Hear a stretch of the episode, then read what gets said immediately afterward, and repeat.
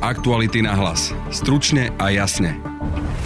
Poslanci žiadajú, aby bývalý šéf SIS Vladimír Pčolinský z väzby prišiel vysvetľovať dianie okolo SIS do parlamentu. Takýto nezvyčajný návrh prešiel dnes Robertovi Ficovi. Podporili ho aj hlas, sme rodina vrátane Borisa Kolára a 5 poslancov Oľano. Neviem, kde teraz je umiestnený, myslím, že v Leopoldove je pán Pčolinský. Už ho mali viesť autom do Národnej rady. Som to tak cítil srdcom, pani redaktorka. Takto som hlasoval, lebo som tak hlasovať chcel. Premiéra Eduarda Hegera sme v reakcii na to dnes prvýkrát prvýkrát počuli kričať na tlačovke. Chcú ochrániť systém, ktorý tu budovali, pretože rozviazané ruky orgánov činov v trestnom konaní začali siahať na ich nominantov. Trestného právnika Tomáša Strajmyho z právnickej fakulty Univerzity Komenského sme sa pýtali, či je niečo také ako vypočutie obvineného z väzby v pléne parlamentu vôbec možné. Podľa môjho subjektívneho názoru to možné nie je. V strane za ľudí naďalej eskaluje rozkol. V našom pondelkovom podcaste ste mohli počuť zástupkyňu kritikov predsedničky Veroniky Remišovej. Dnes budete počuť jej zástancu, štátneho tajomníka jej ministerstva a člena predsedníctva za ľudí Dušana Veliča. Naša strana nie je strana kriklúňov a oportunistov. Teda dúfam. A tí, čo sú, musia si premyslieť, na ktorej strane barikády stojí, alebo toto je skutočne vnútrostranický boj. Počúvate podcast Aktuality na hlas. Moje meno je Peter Hanák. Dunčo, poď sem. You go. No, you go. He doesn't speak English anyway. Excuse me, how can we get back to the village? Turisti. Ha, čo povieš, Dunčo? Kade ich pošleme? Tu na po ceste je to najkračšie, ale chodník cez les bude azda krajší. Sorry, sorry, I don't... Uh... Don't worry, I suggest you take this path and enjoy a little scenic detour through the woods. Keď s nami raz začnete hovoriť, len tak ľahko neprestanete. Zapíšte sa do našich online kurzov a učte sa nech ste kdekoľvek. The Bridge. Škola, kde sa angličtinu naučíte. Aktuality na hlas. Stručne a jasne. Ako ste počuli už v úvode, poslanci Sme rodina a piati poslanci Oľano dnes v parlamente na mimoriadnej schôdzi k situácii v SIS hlasovali spolu s opozíciou a odhlasovali, že chcú počuť aj ex-šéfa tajnej služby Vladimíra Pčolinského, ktorý je však momentálne vo väzbe pre podozrenia z korupcie až v dvoch samostatných prípadoch. Takýto návrh podal Robert Fico. Podal som, a poviem to veľmi presne, na schôdzi Národnej rady procedurálny návrh, aby sa schôdza konala aj za prítomnosti bývalého riaditeľa Pčolinského, hovorím o Slovenskej informačnej službe. Potom tento pozmenujúci návrh, alebo tento procedurálny návrh, ktorý som predložil, prešiel a padlo rozhodnutie, že Národná rada Slovenskej republiky ako najvyšší orgán tohto štátu si žela prítomnosť bývalého riaditeľa Slovenskej informačnej služby pána Pčolinského. Toho Pčolinského, ktorého vobchali do väzia, by ho umlčali, toho Pčolinského, ktorého doteraz nezbavili mlčanlivosti, lebo sa boja, čo tento človek bude rozprávať. Ako náhle tento procedurálny návrh prešiel, že žiadame o prítomnosť e, pána Čolinského, tak som povedal, o čom máme rokovať. My nemáme chuť sa baviť s bezduchým Hegerom, on je bezduchý. Je to tragédia, je to úbohosť, je to urážka slovenskej krajiny, že takýto človek stojí na čele vlády Slovenskej republiky. A povedal som, prerušme rokovanie Národnej rady dovtedy, a pokiaľ nebude zabezpečená účasť pána Pčolinského na rokovaní Národnej rady. Tento návrh prešiel. A ja nevychádzam z úžasu aj zo slov Pelegriniho ďalších, že oni nevedia, a on nevie, akože nevie. Národná rada je najvyšší orgán tohto štátu. To bude rozhodovať o tom, ako funguje tento štát nejaký kysel ktorý je dnes dozorujúci prokurátora dvojka na špeciálnej prokuratúre. To akože on teraz oznámi Národnej rade, že páni, že nechcem povedať čo, že obchajte sa niekam do zadku a žiadny Čolinský sem nepríde, to sme akože kde? Už mal byť nastúpený špeciálny prokurátor, ktorý je volený v Národnej rade. Už mal byť nastúpený generálny prokurátor. A už mali, neviem, kde teraz je umiestnený, myslím, že v Leopoldove je pán Čolinský, už ho mali viesť autom do Národnej rady Slovenskej republiky v Bratislave. To čo sú za reči, že uvidíme, či nám to kysel povolí.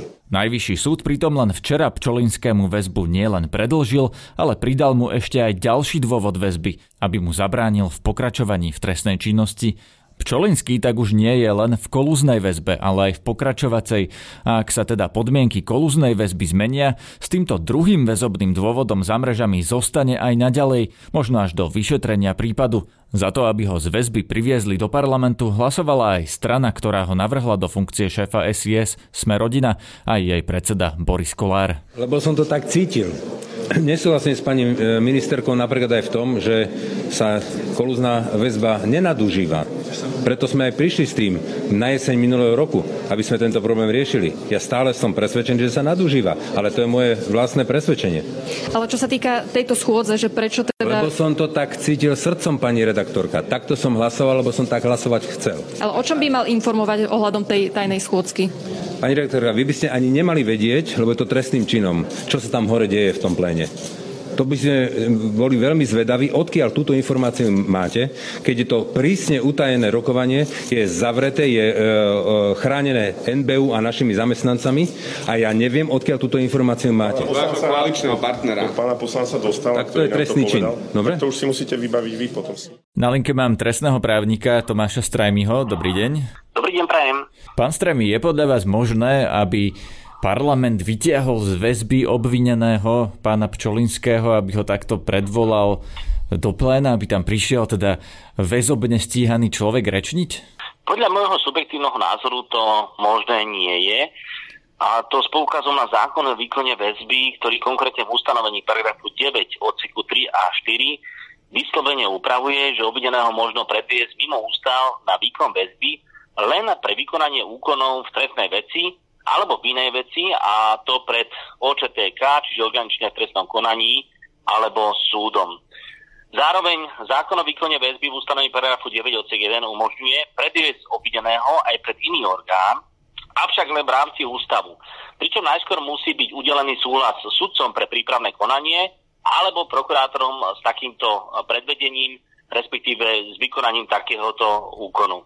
To znamená, že ani prokurátor, ani súd v podstate podľa zákona nemôžu povoliť nič také, aby zda niekto zobral pána Pčolinského z väzby, dovezol ho do parlamentu do Bratislavy a tam sa uskutočnil nejaký, eh, jeho, nejakého vystúpenie. Podľa môjho subjektívneho názoru nie. Viete si vôbec predstaviť, že by napríklad súd mohol nejakým spôsobom sa s tým vysporiadať, alebo kto by vôbec v takom prípade mohol podať ten návrh na súd, alebo chápete, existuje niekto, kto by sa s tým mohol v slovenskom právnom poriadku vysporiadať s takouto požiadavkou parlamentu?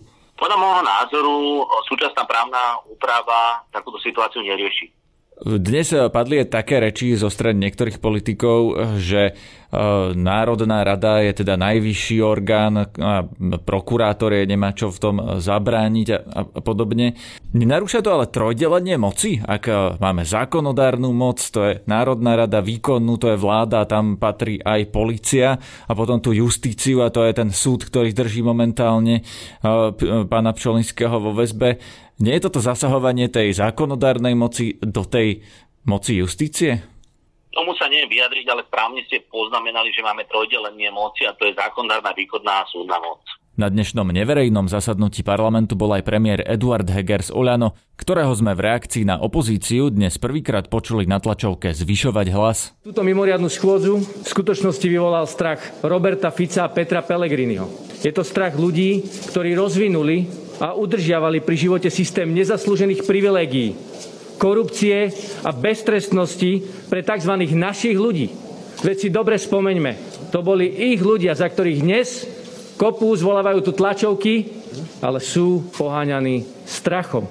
Pretože teraz majú za to nezodpovednosť.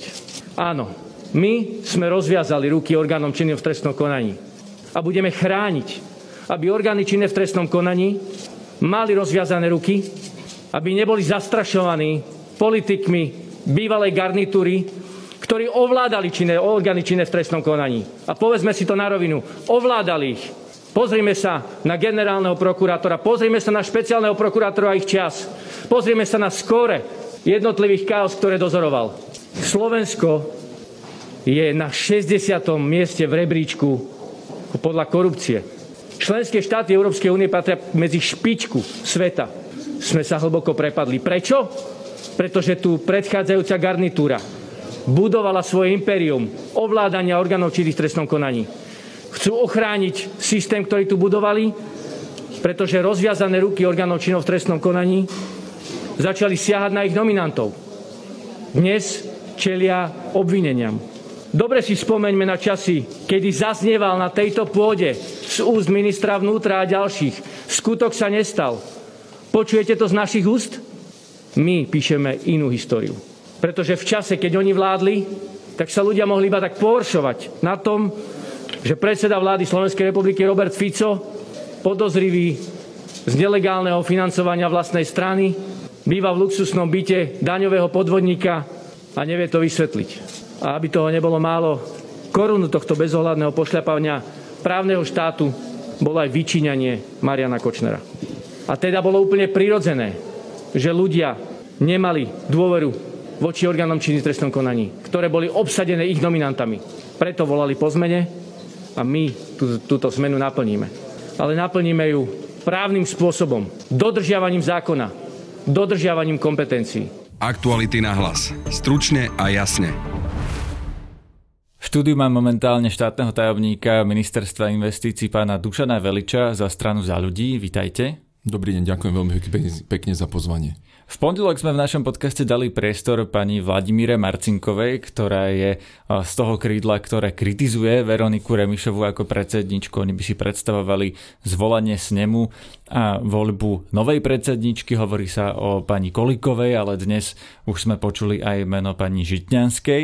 Vy sa na to, pán Velič, ako pozeráte z tej druhej strany, z tej strany zástancov pani Remišovej? Tak ja sa na to pozerám, pozerám predovšetkým z pohľadu loyalty k strane. Hej. Išli sme do strany všetci pod vedením Andreja Kisku bola nejako vybudovaná. V istej fázi pán Kiska odišiel a prebrala to demokratickými voľbami, suverénnym víťazstvom Veronika Remišova. Veronika Remišová má legitímny mandát na 4 roky, s tým, že sme sa dohodli, že po dvoch rokoch bude fajn sa stretnúť na sneme, regulárnom sneme, zdôrazňujem, to znamená, že v lete budúceho roka a prediskutovať tie rôzne veci. To znamená, že pre mňa, že treba to povedať jasne, hej, pre nás toto volanie po zmene nie je prejavom nejakej alebo volanie po demokracii, ale je to v podstate oportunistický prejav a ide o boj, keď to zmierne zmierním, tak konflikt v rámci strašej strany a ide o uchopenie tej politickej moci, čo je samozrejme legitímne, ale je legitímne, ak niekto robí túto ofenzívu, je legitímna aj defenzíva. Kde vznikol ten konflikt podľa vás? Ten konflikt, čo je, čo je úplná originálna podstata? Tá strana bola sklávaná na obraz Andreju Kisku v dobrom, najmä v dobrom. Ale samozrejme sú tam aj isté tienisté veci, to znamená, že v dobrom i zlom. Táto strana bola vybudovaná na tejto osobnosti, zobrali sa osobnosti. Veronika Remišová je jedna z tých osobností. Bolo jasné, že súzvuk osobnosti s jednou osobnosťou nebude jednoduchý, ale ja môžem povedať, že Veronika sa veľmi snažila, aby sa to nejakým spôsobom spájal. Bola ten diplomatický element, nikto z nás nie je dokonalý, aj ona sa učí, všetci sa učíme, sme mladá strana a nie je často rozbíjať. A vyvrcholilo to práve s tou krízou Sputnik, testovania, tieto veci, kedy došlo v podstate k takému zlomu, kedy jedno krídlo, keď to takto poviem, to konzervatívne tvrdilo, že máme ísť istým spôsobom takým opatrnejším postupom, hej, to, čo sa vytýkalo, ale nemyslím si, že bol, bol konzervatívny, hej. A hlavný narratív, ktorý naše krídlo malo, to narratív bolo, robme zmeny, žiadajme odstúpenia, ale majme na pamäti, že musí byť zachovaná kontinuita vlády a predčasné voľby pre nás nie sú voľba a to sme mali na 70% podporené z členskej základne. Ale tak to aj nakoniec dopadlo. Tak to aj dopadlo. Vďaka tej našej diplomácii a vďaka aj iným veciam. To zase nejdem spochybňať. Bol tam veľmi vokálna Veronika Remišová, Jana Žitňanská, Juraj Šeliga, ktorí udržiavali tú rovnováhu. Potom bolo to druhé krídlo, to vokálne, ktoré sa javí podstate aj tou mentálnym nastavením takým, takým progresívnym, že poďme to rozbúrať. Viete, ako e, nechcem ísť do predvolebnej kampane, poďme do nich. Proste, a toto sa tam dá. A my sme si mysleli, že toto je zmieriteľný postoj. Ale toto krídlo prezentovalo, že my sme ochotní ísť do tohto konfliktu, myslím teraz s, s Olano a s, vo vládne, v, v rámci koalície, i za cenu pádu vlády. Toto bolo vyslovené. A na tom sme sa podľa mňa rozišli. A od tejto chvíle sa to začalo vzdialovať. A v podstate vyvrcholenie to bolo, keď môj kolega uh, alebo predchodca na ministerstve Vlado Ledecký odišiel z pozície štátneho tajomníka. Dodnes ja neviem dôvod, prečo odišiel, ale preto som povedal, že ja komentovať vlastných členov nebudem. To rozumiem, ale poďme si to rozobrať podrobnejšie. Jednak sú nejaké demokratické inštitúcie aj vnútri vašej strany, ktoré môžu byť použité na zvolanie aj mimoriadného snemu. A tá druhá strana strana tvrdí, že vlastne strana je dlhodobo pod hranicou zvoliteľnosti, máte 3,5-4%, 4,5% podľa rôznych prieskumov, že to je zlý stav a že jednoducho tá strana potrebuje nejakú zmenu. Zároveň vám odišli traja poslanci, máte ich vlastne suverene najmenej teraz zo všetkých klubov. Nemáte problém? Ktorý a, treba riešiť? Máme, máme, máme problém, samozrejme, rovnako ako má problém celá vládna koalícia, rovnako ako má problém celá spoločnosť a celý svet. Ale s týmto nechcem odkorčulovať. Samozrejme, že my máme problém, ale tie veci sú komplexnejšie. Vy ste sa spýtali niekoľko, 3-4 otázky. To neboli otázky, to bolo konštatovanie. Konštatovanie alebo témy, o ktorých môžeme diskutovať. Včera sme na krajskom predsedníctve tieto témy diskutovali a trvalo na to 4 hodiny. Ja mám taký pocit, veľakrát sa nám vkladá do úst, že sme nie jednoznačný.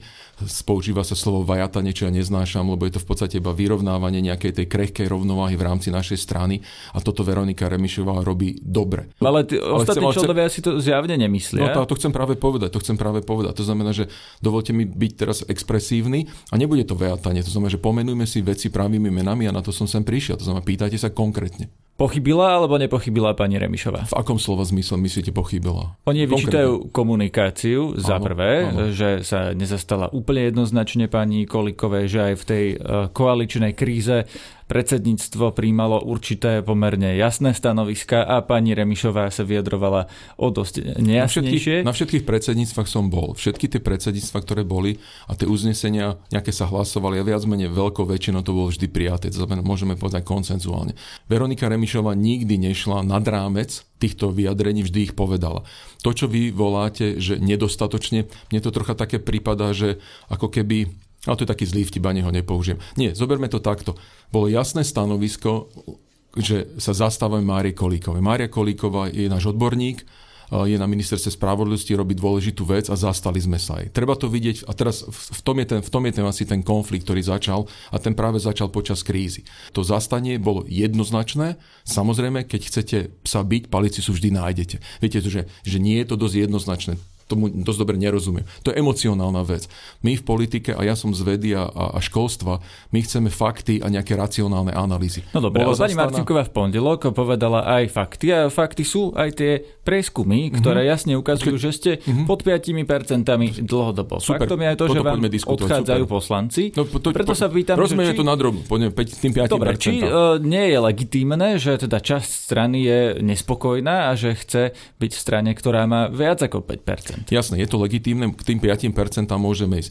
Naša strana mala isté ambície, nazveme to premiérske ambície a s tým aj pán Kiska vyberal ten tým, hej, to znamená ambicióznych ľudí so silným potenciálom pre ministerstva. Tento potenciál sa nenaplnil a istým spôsobom došlo k istému sklamaniu, hej, to chápeme.